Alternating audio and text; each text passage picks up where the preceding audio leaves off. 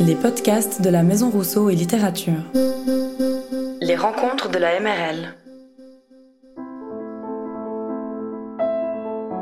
Aujourd'hui, nous recevons l'autrice Francine Von Lich et la violoncelliste Martina Brodbeck. Ensemble, elles nous proposent une lecture musicale du texte de Francine Von Lich, Vivant. Cet événement a été conçu en partenariat avec l'ensemble Contre-champ. Il a été enregistré en direct et en public à la MRL le 10 février 2023. Bonne écoute à toutes et à tous.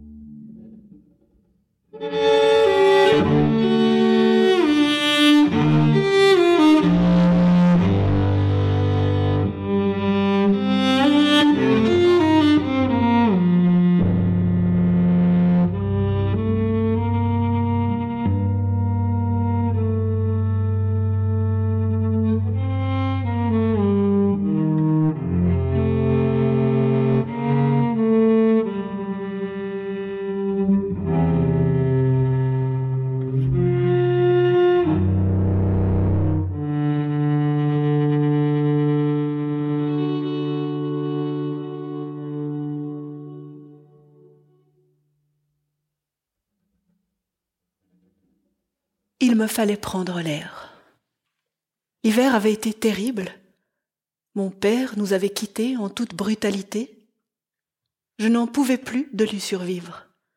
Je voulais du vent, des gens, me laisser étourdir, intriguer, dérouter, de la vie, des idées, être emporté par le souffle des autres.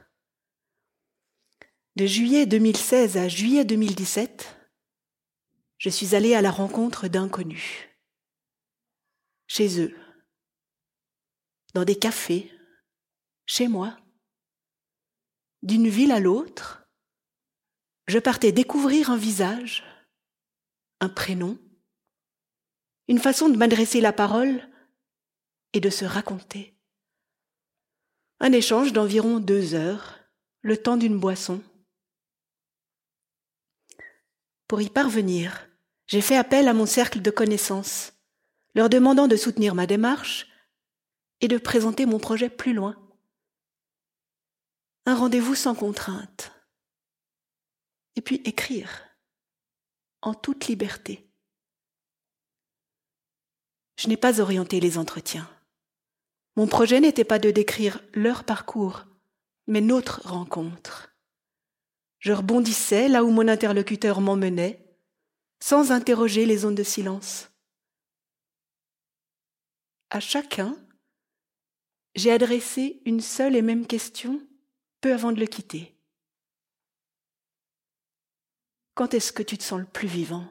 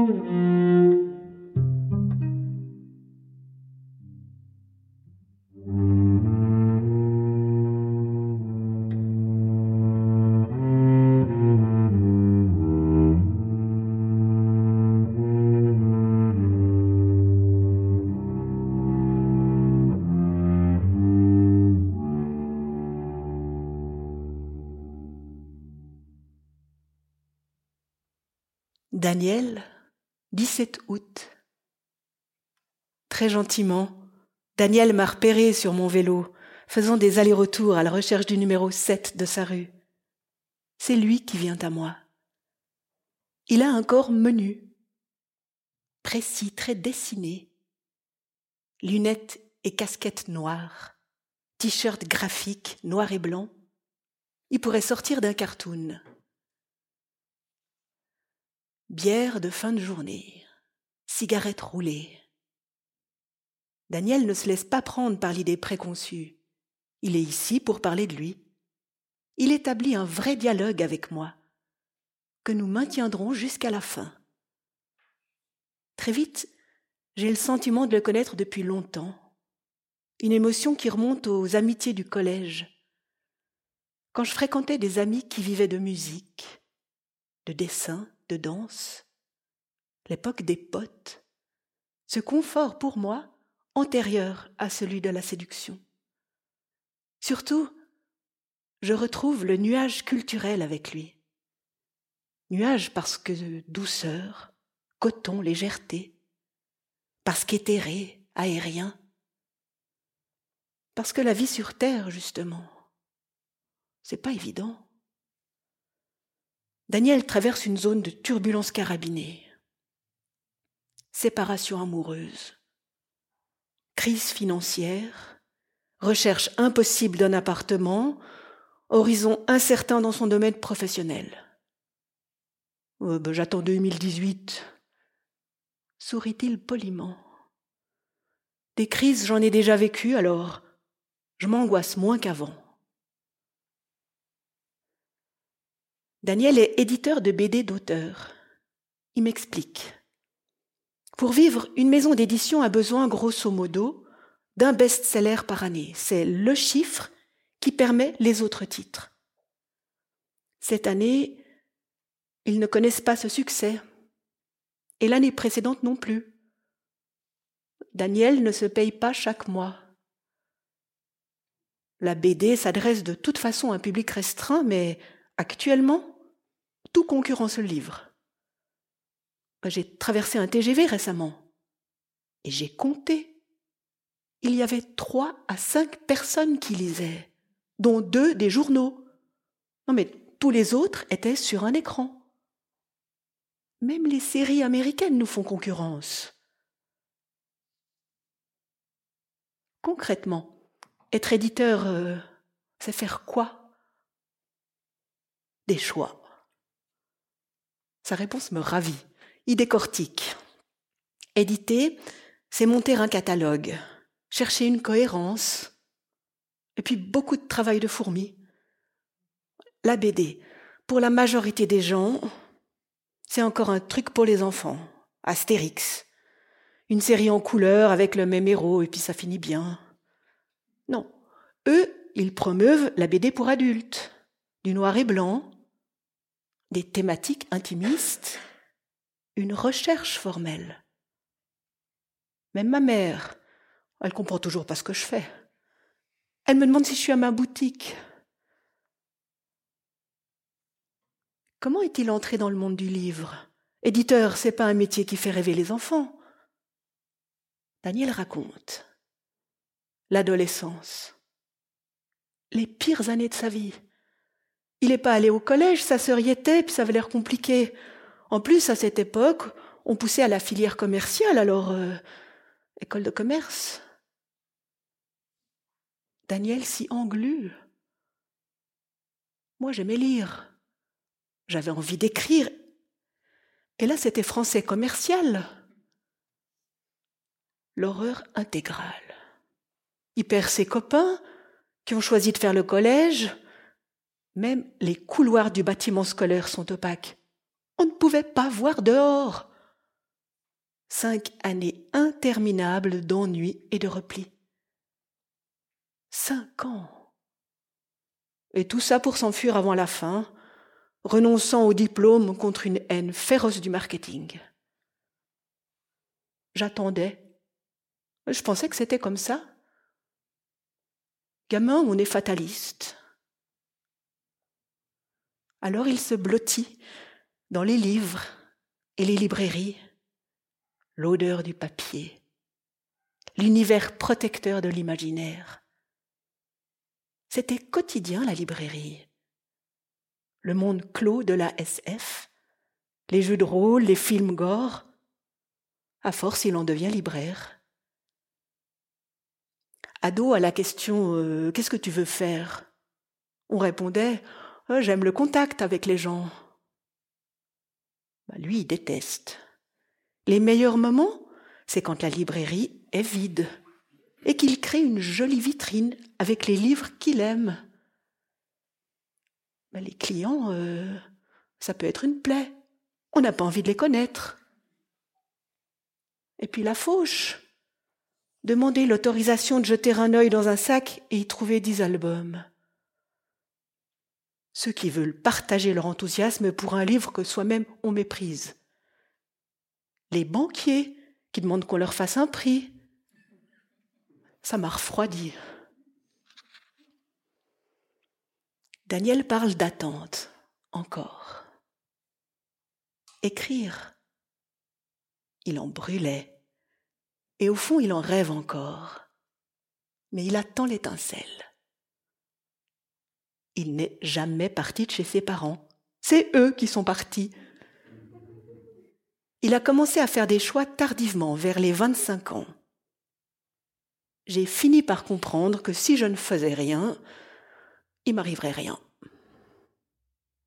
Avec des copains, il démarre des fanzines. Et ça prend. C'est un tremplin pour les créateurs. On s'est dit, pourquoi envoyer nos auteurs chez les autres? Ils ouvrent leur propre maison d'édition. C'était une autre époque. Actuellement, on vit une période de surproduction. Un titre qui se vend bien, ça représentait dix mille exemplaires. Aujourd'hui, le même succès ne tire qu'à deux mille les gros éditeurs ont vu un créneau dans le roman graphique. Ils leur veulent leurs auteurs, prennent plus de place dans les librairies. J'écoute Daniel le cœur gros.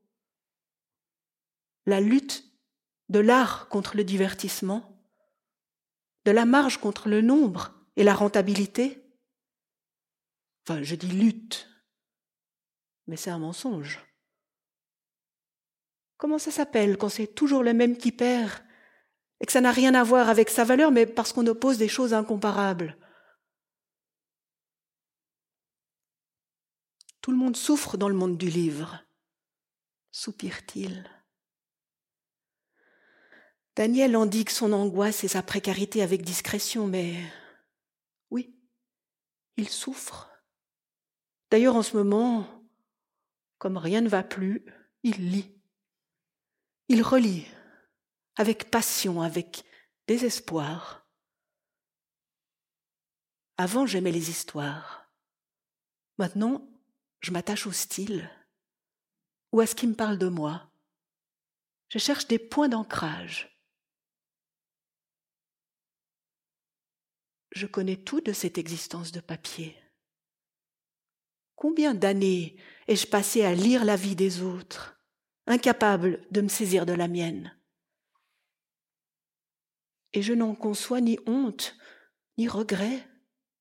Au contraire, La littérature est là pour ça, elle nous aide quand vivre est momentanément impossible. Si, à choisir, j'aurais préféré vivre tout de suite, mais ne le pouvant pas. À ma question, quand est-ce que tu te sens le plus vivant? Daniel réfléchit. Il cherche pas à botter en touche, il s'étonne, soupèse. Il n'en sait rien. C'est une bonne question. Alors j'inverse. Quand est-ce qu'il ne se sent pas vivant? Ben, quasiment tout le temps. J'adore sa franchise. Il se maquille pas, Daniel. Il supporte ses manques. Je suis pas douée pour la vie. Les amis, les bouffes, l'école à vélo ou le camping, il dit être fermé à la vie sociale. Je cours après des plaisirs fugaces. Souvent, c'est surtout des constructions mentales. Par exemple, rêver d'une soirée de lecture concentrée, ardente. Et le jour où elle est là, la perdre sur Internet. T'as des enfants, toi? C'est une bénédiction, mais c'est surtout une malédiction. Être un modèle, euh, tout ce qu'il faut gérer, souvent ça vole pas haut. Mais emmener sa fille à la piscine, la regarder barboter, s'éclater. Malgré sa phobie de l'eau, Daniel est le préposé à la piscine de la famille. Il parle de moments magiques. Et je les vois sur lui. Une joie que j'ai envie de dire innocente, le traverse de part en part. On s'achète un petit jus de fruits. On fait les cons, Aujourd'hui encore, c'est un plaisir. Sinon, beaucoup filent entre les doigts. Ça va trop vite.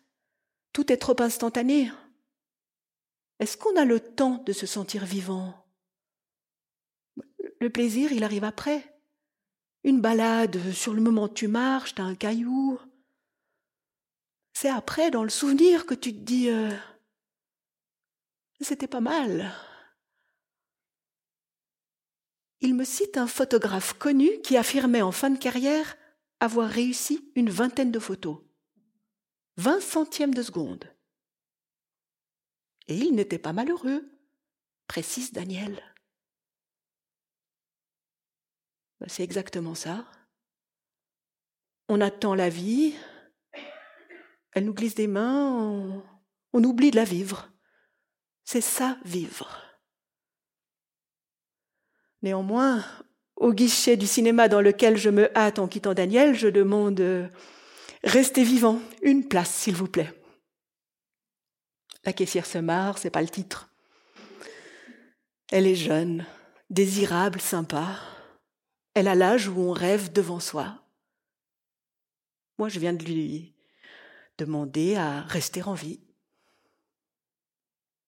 Ça m'attriste pas au contraire, la vie telle qu'elle est, c'est ce que Daniel m'a confié.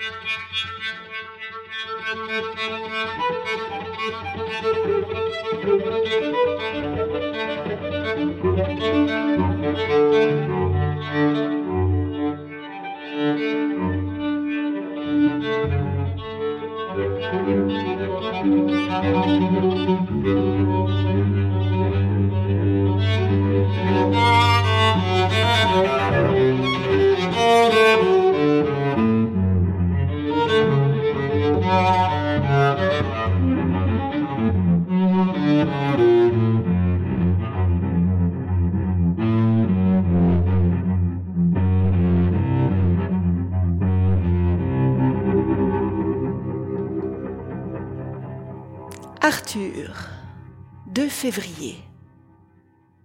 C'est un prénom d'emprunt qu'il choisit par amour pour le poète. Son vrai prénom, que j'ai promis de protéger, lui va pourtant bien. Arthur, il y a du panache. C'est grandiose et inspiré.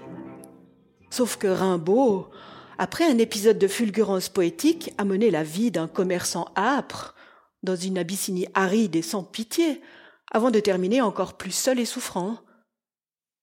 Un destin romanesque, intense et errant, dont personne ne voudrait, sinon en rêve. Arthur est grand, il présente bien, c'est-à-dire qu'il connaît sa valeur, ce qui l'autorise à se sentir décomplexé. C'est le grand privilège des milieux aisés. Il est venu parler de lui, et ça le ravit. Nous sommes installés dans une brasserie bruyante, aux tables serrées les unes contre les autres, où il a ses aises. Arthur appartient aux gens qui ont un avant et un après. Il y a sa vie jusque vers ses 60 ans, un mariage, des enfants désormais adultes, une carrière brillante dans la finance, et une bourrasque depuis sa séparation. Il a fait ce qu'il avait à faire, et il l'a bien fait, avec sérieux, avec succès, avec sympathie. Maintenant, coup de grisou, il caracole, il pétarade, il prend licence. Il a des arrières solides. Il est indépendant, à l'abri du manque, propriétaire. Il peut bien péter à table, il n'a plus personne au-dessus de lui. Arthur rit, parle avec exubérance, franchise, insouciance. Rien ne l'arrête. Il bondit comme un saumon qui retrouve intact son eau de source. Car Arthur renoue avec son adolescence. Précisément, avec ce choc fondateur qu'il a vécu à la lecture, solitaire et irruptive, de Rimbaud et Baudelaire. La sève est montée en lui avec la découverte ahurissante de l'expression poétique. À 22 ans, en conflit avec son père comme il se doit, il publie un recueil de poèmes à compte d'auteur. Après quoi il se range dans la vie. Ensuite je suis parti. Dans la finance, le mariage, cette vie qu'il a aimée, mais dans laquelle il ne se reconnaît plus. J'étais enfermée. Je suis étonnée à quel point j'étais barricadée. C'est quand on en sort qu'on en prend la mesure, en regardant autour de soi. La sève a stagné. Dormi. Croupie Non, pas la sienne, qui vient de rejaillir indemne. Car s'il frétille comme un gardon, c'est qu'il va sortir un nouveau recueil de poèmes dans moins d'un mois. C'était il y a trois, quatre ans. Mon mariage prenait l'eau, c'était difficile.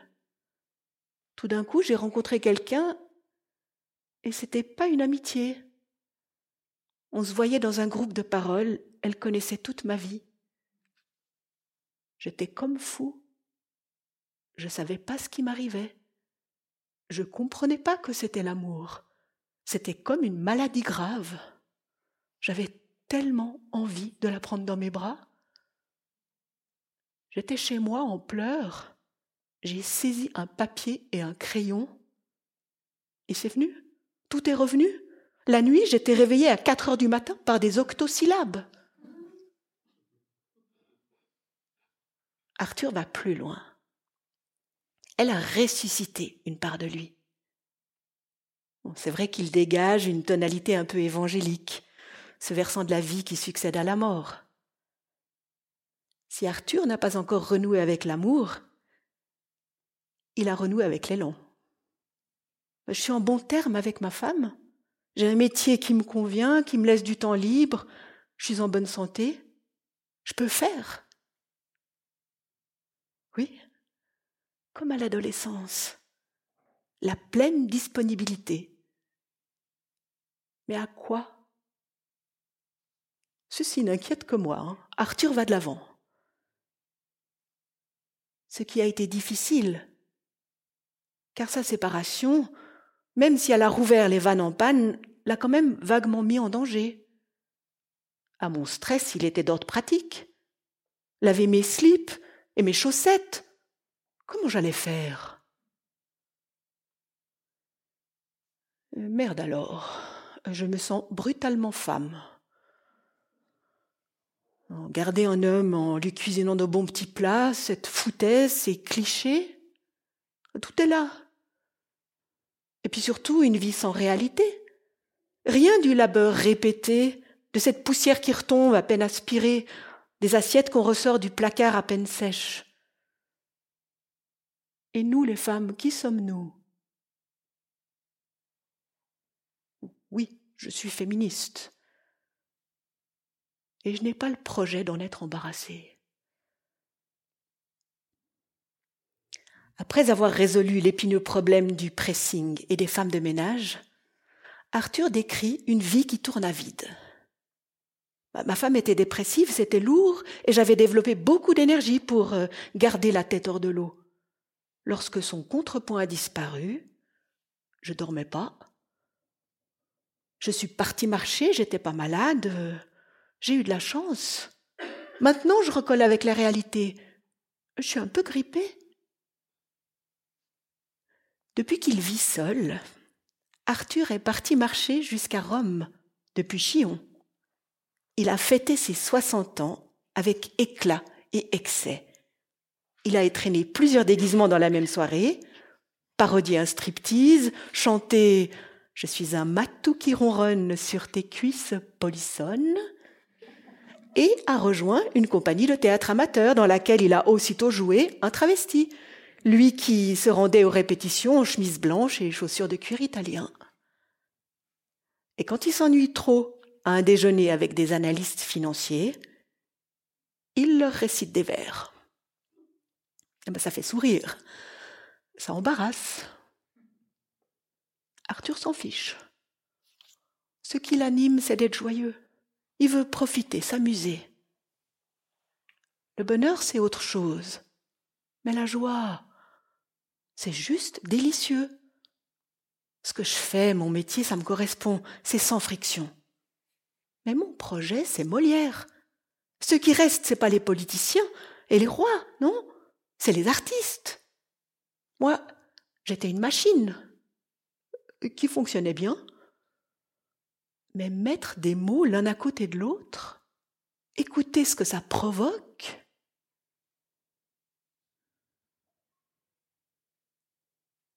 Bonne route, Arthur. Tu me fais sourire, mais pas de haut. Tu me mets en contact avec une fin qui me réjouit. Tu découvres René Char. Tu me racontes ta soirée au théâtre à Paris. Loukini récite Le bateau ivre et toi tu pleures. Pendant deux ou trois jours tu pleures. Frappé, coup de foudre, les mots tombent de haut, Rimbaud ruisselle, des lichens de soleil et des morves d'azur. Et tu recueilles. C'est ça. On m'a autorisé à m'exprimer. J'ai pris le train pour Lausanne dans un brouillard à me foutre en l'air. J'écris ce matin dans la douceur inespérée de ce redout de février, tandis que le soleil dégouline contre les murs assoiffés. Moi aussi, je rêve de résurrection. Avec d'autres mots, certainement. Mais néanmoins, à quelques jours de la date du suicide de mon père, mon désespoir à moi est plus brûlant que jamais ce que je n'ai pas encore réussi à vivre, je ne crois plus que j'y parvienne plus tard. Pour quelle raison? Et ce n'est pas faute d'aimer ma vie, qui me plaît. Mais enfin, à toi aussi, ta vie de banquise assoupie te convenait, non? C'est ce hurlement du manque, ce silence au creux de moi, un illimité où je me noie En ce moment, je suis sans voix. Ce qu'on ne peut dire, c'est cela qu'il faut écrire. Ce sont les paroles d'Henri Michaud, dont j'ai fait mon mot d'ordre de longue date. Ça n'a jamais été aussi vrai.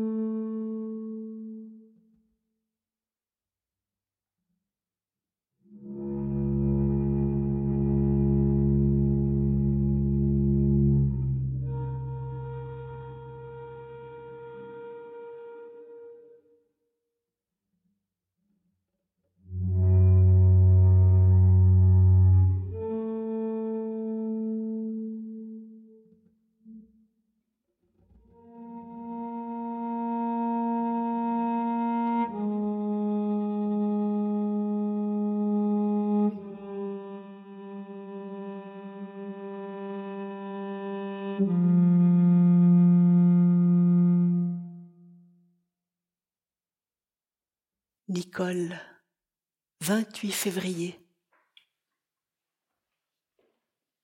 Des cheveux or pâle, une peau très claire, des yeux délavés. Nicole est ivoire. Sa coupe de cheveux est finement réussie, une légère houppe sur un coin du crâne, une forme qui la découpe joliment. Elle donne immédiatement le sentiment de ne rien cacher. C'est sa façon de plaisanter, avec franchise, de me regarder. Je me sens proche d'elle. Nous sommes installés dans un café, j'ai résumé mon projet, le temps se suspend. Nicole lève les yeux sur moi pour confirmation. On part sur rien? Pas exactement rien, disons plutôt que c'est à elle de se jeter à l'eau. Alors Nicole me fait parler, moi. Ce que je fais avec plaisir. Soudain elle se lance. Elle a vécu une quinzaine d'années à l'étranger. Avec son compagnon, ils ont construit un bateau dans le Jura. J'écarquille les yeux. C'est quoi ces pieds nickelés? Un voilier en pleine montagne? Parfaitement. Ils travaillaient tous deux à 100%. Son amie était dans la construction, elle était institutrice. Le soir et les week-ends, ils étaient sur leur chantier. Ah ben, pour moi, il était exclu de faire autre chose. Sinon, on y aurait passé dix ans. On a connu d'autres personnes qui n'ont jamais terminé leur voilier. Ils ont, ils ont fini par enterrer la coque. Non, ça aurait été un échec personnel. Alors ils y consacrent tout. Leur temps, leur fric, leur cœur. On avançait bien. J'aimais ça. En plus, il y avait quand même les affaires courantes, un chien à promener. C'était une vie intense et que je devine joyeuse. Fallait être un peu cinglé. Un jour, son ami tombe d'un toit. Le chien alerte le quartier. Hospitalisation, urgence, chaise roulante. Nicole ne dit rien, mais je ressens son choc instinct de survie. Nicole continue le chantier. J'ai pensé, tout ne peut pas s'effondrer. Elle alterne les travaux forcés avec les visites à l'hôpital. J'allais le voir avec les plans. On prenait des décisions ensemble, y rester impliqués, ça nous faisait du bien aux deux. En deux ans et demi, le voilier est achevé. Ils ont mis le bateau sur le lac pendant une année, le temps de le rôder et de le peaufiner, et mis les voiles. Cap sur l'Afrique de l'Ouest, par les îles. On est content de l'avoir fait. En mer, on n'est pas sur terre. Nicole marre, je l'interroge. Vous êtes où? Ça bouge tout le temps on est dans une coquille de noix minuscule. On est tout petit, petit, petit. Elle ajoute que ça rend fataliste. Ils ont bien des fusées d'alerte s'il arrive quelque chose, mais enfin, ça relativise. Après une année, ils se séparent. Son compagnon rentre en Europe avec le bateau, elle continue sur un autre. Là encore, Nicole ne dit rien, sinon que c'était un moment pas évident, et qu'avec le recul, elle pense qu'il n'avait pas le même chemin dans la tête. Elle, elle n'avait aucune raison de rentrer. Elle avait demandé un congé d'une année au DIP qui lui avait été refusé. Elle avait fait appel, essuyé un second refus. Il ne me restait plus qu'à continuer à demander mon congé ou à abdiquer. Ce qu'elle avait fait, lettre de démission. Nicole passe quatre années supplémentaires en mer. Le bateau, c'est une maison qui vient avec nous. On quitte peu la mer. Le voilier est comme un boulet. Elle remonte des fleuves au Brésil, sillonne la Guyane française, les Antilles, les Açores, y apprend les langues. Je l'imagine sur des fleuves aux eaux opaques, à craindre de toucher les fonds vaseux et de s'y enliser. Je pense à cet acteur qui jouait un marin enfiévré en Amazonie, Klaus Kinski, les yeux emplis d'effroi et de furie, qui fait hisser son navire au-dessus d'une montagne par des Indiens. Nicole me sourit. Ça fait longtemps qu'elle a plus repensé à ses voyages. Elle est un peu repartie. Et le retour, elle se décrit à côté de la plaque, archi. J'étais trop ouverte. J'étais pas bobette, mais la carapace n'est pas la même. En mer, elle avait appris à entendre des choses, à sentir le danger, une sensibilité autre. Bah, ici, la survie ne sert à rien. Alors elle se donne de la peine, retourne dans le Jura, sa terre natale, cherche du travail, retape un appartement, fait des offres, jusqu'à la réponse positive du CICR. Je suis repartie pour une dizaine d'années de mission. Je comprends que son retour n'a pas été compliqué. Elle n'est pas revenue Pas encore Nicole devient songeuse. D'où ça vient? On est déterminé Est-ce la personnalité, ce qui est arrivé en famille? J'ai pas trouvé la réponse. De sa famille, d'ailleurs, pas un mot. Sinon que petite, là où ils habitaient, il y avait une rivière et sur la rive opposée une forêt. J'adorais traverser sur la planche et aller là où je savais pas encore comment c'était. Elle évoque une liberté incroyable. On lui faisait complètement confiance. À ses yeux d'enfant, c'était normal. Elle se souvient avoir parcouru plus de vingt kilomètres à vélo, le vélo de sa mère sur lequel elle pouvait à peine s'asseoir, afin d'aller voir sa grand-mère et retour. Cette confiance m'a rendu bien des services. De ces années au CICR, elle lâche que c'était une sacrée aventure. C'était beaucoup de travail. En fait, quand on arrive à faire quelque chose, ça va bien, mais si on peut peu, ou trop peu, c'est désespérant. Et puis on ne se balade pas. Pas question de quitter le périmètre de sécurité à cause des mines. Alors ils vivent en équipe, font la fête. Là encore, c'est son silence qui dit pour elle ce que c'est qu'être bloquée, impuissante. Un jour, elle sent qu'elle a atteint ses limites. Fallait que je m'arrête. J'étais avec des dossiers trop difficiles, j'ai eu peur. Je comprends qu'elle a eu peur pour elle, et que ces dossiers la renvoyaient à des émotions trop envahissantes. C'est là qu'intervient le retour. J'ai eu l'idée de m'établir. Ce dont je rêvais, c'était d'une boîte aux lettres, avec mon nom écrit dessus me créer un petit univers. La réalité, hélas, sera ardue. Nicole décrit une période dure, un job qui ne joue pas, elle dégringole jusqu'en fin de droit au chômage. Elle n'en dira rien. À moi d'imaginer. L'expérience m'a appris que du voyage, c'est le retour qui est le plus difficile.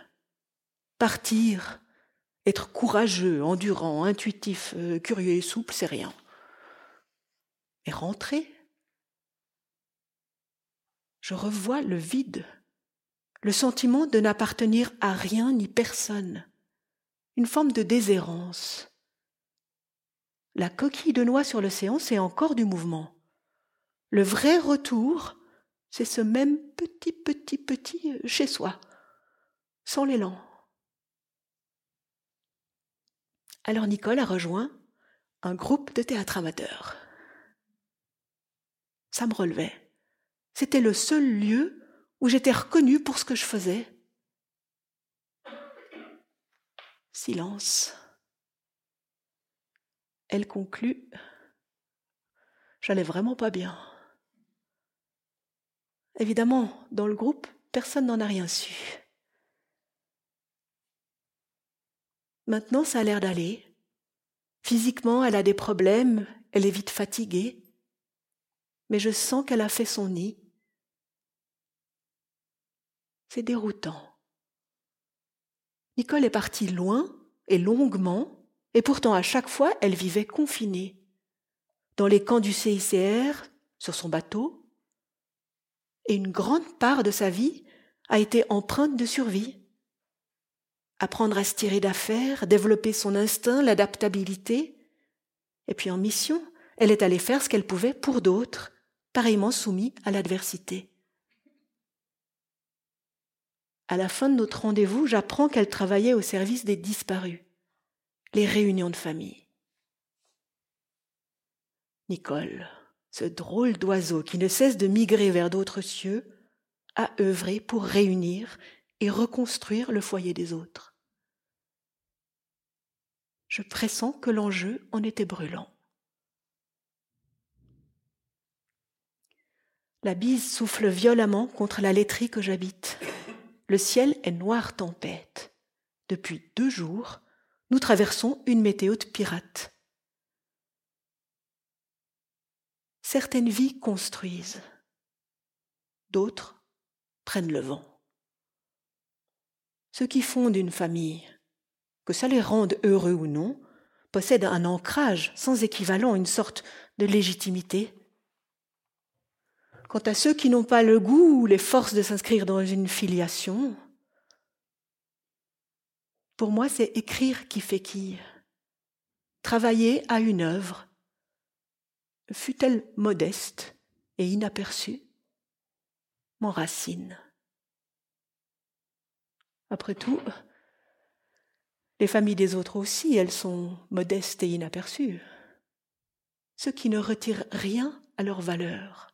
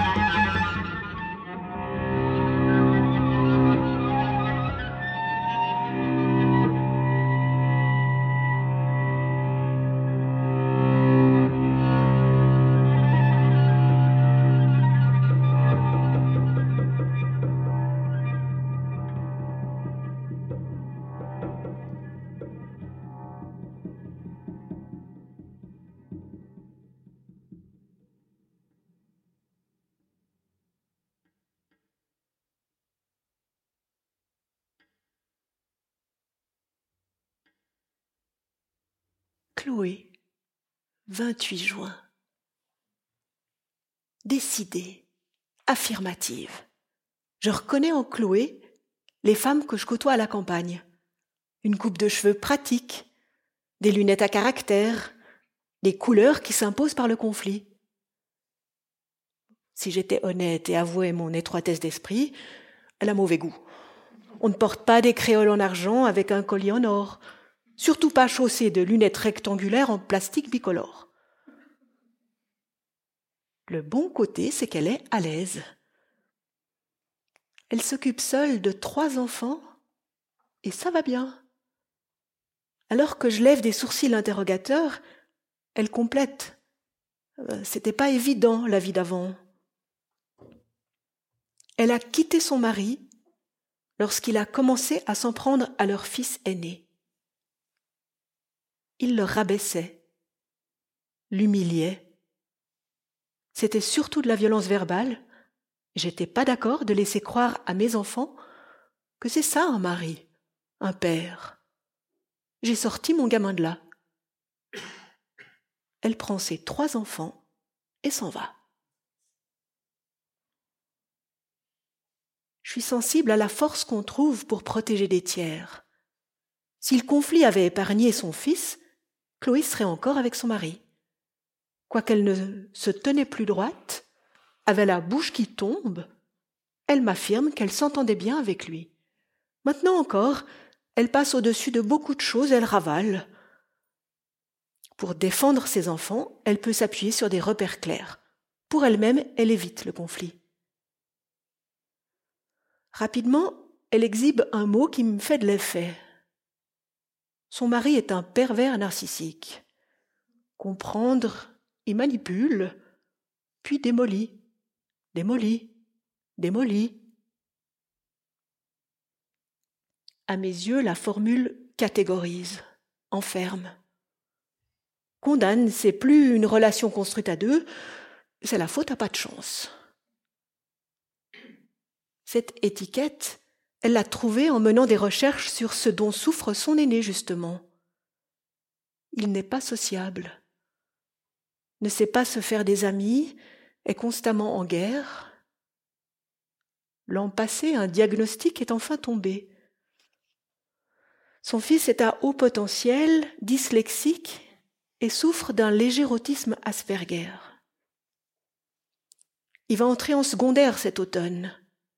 Et si elle m'affirme que ça ne pourra qu'aller, qu'elle a toujours cru en lui, ça s'annonce incertain. Il risque d'être renvoyé de l'établissement en quelques jours seulement si les profs appliquent le règlement.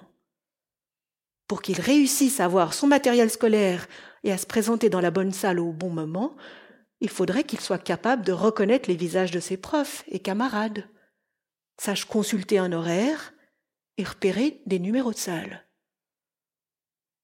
Or, Manu, appelons-le ainsi, est parvenu à retenir le prénom de ses copains de classe quelques mois avant la fin de l'école primaire, après six ou sept ans de fréquentation quotidienne. Il ne parle pas aux filles, elles sont nulles. Il n'a pas de copains, n'est jamais invité, fuit les loisirs et les jeux de société, ne sait pas bavarder de sujets légers, ne dispose que d'idées tranchées à la hache. Actuellement, il comprend ce qu'il lit, mais il ne sait pas encore écrire. Il cherche à retranscrire des sons, forme des pâtés illisibles. C'est même pas des mots, me confie Chloé. À la moindre contrariété ou nouveauté, il explose. Insulte, porte qui claque, à la maison, c'est lui qui fait l'ambiance. Progressivement, mais c'est comme si je n'osais pas le penser, je conçois que Chloé a été sommée de choisir entre son mari et son fils. Heureusement, dans la vie pratique, euh, Chloé a de la chance. Elle vit en face de la piscine, de la patinoire, de l'école et de ses parents lesquels la soutiennent immensément. Par exemple, pour les vacances, Chloé n'est jamais partie seule. Elle ne part pas dans l'inconnu. Ce sont ses parents qui l'emmènent en vacances. Chloé m'explique qu'elle déteste faire seule, qu'il lui faut un adulte avec elle, sans quoi elle ne sait pas quoi faire. Le mot adulte me déstabilise. Elle poursuit. Elle a toujours rêvé d'avoir une famille, c'était sa priorité. Elle avait même réfléchi. Si elle ne trouvait pas de mari, elle ferait des enfants seuls. Et le cas échéant, ses parents lui avaient affirmé qu'ils l'aideraient. Quand je regarde mes enfants, mon cadet est très très beau. Ma fille a la même tête que moi. C'est ma fille à moi, rien qu'à moi. Et mon aîné n'est pas ordinaire, euh, c'est parfait. Ma gorge s'est nouée, je passe. Je me réconforte avec ma question rituelle et vivante, c'est quand? Quand je bosse.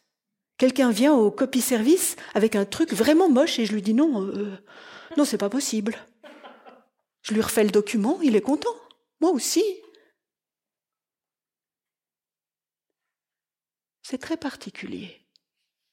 Face à Chloé, je suis comme interdite d'être moi, de penser autre, de ressentir. Je m'autorise pas à vivre. Et je m'en aperçois pas. Je me sens à l'aise, l'entretien est agréable, Chloé m'est sympathique. Ce n'est que maintenant, alors que j'écris, que me revient très progressivement un espace propre. J'ai le bourdon. Il pleut, le vent rugit, vingt kilomètres à vélo me pendonner. En braver les vents contraires, remonter les pentes et essorer mes vêtements détrempés, juste là, ça me paraît impensable. Parfois, le principe selon lequel je réussirais à être quelqu'un ne me paraît pas le bon. Est-ce que ça m'arrive fréquemment? Cette interdiction ou suspension? Est-ce que sans l'écriture, je m'en serais aperçu Si, si l'interdit ne génère pas de malaise, comment le percevoir? Est-ce que c'est lié à un élément précis de ma vie? À la distance que Chloé établit avec elle-même? À un type d'écho que je n'ose pas vivre? Ou au contraire? Un cumul de petits éléments au dessin général? Je ne sais pas. Me revient une question saugrenue que j'ai posée à Chloé peu avant de la quitter. Est-ce que ta vie te ressemble? D'où a jailli cette interrogation? Sinon du sentiment confus que je ne me reconnaissais plus?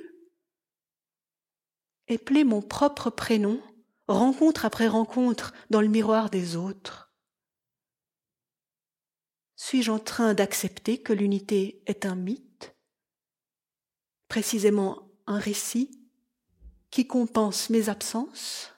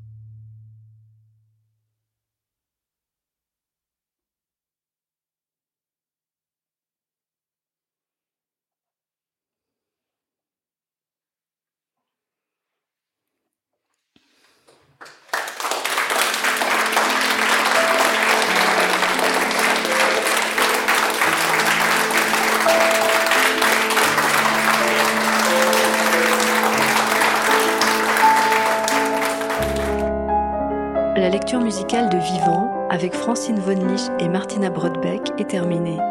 Retrouvez notre actualité sur notre site. À bientôt pour de prochaines rencontres.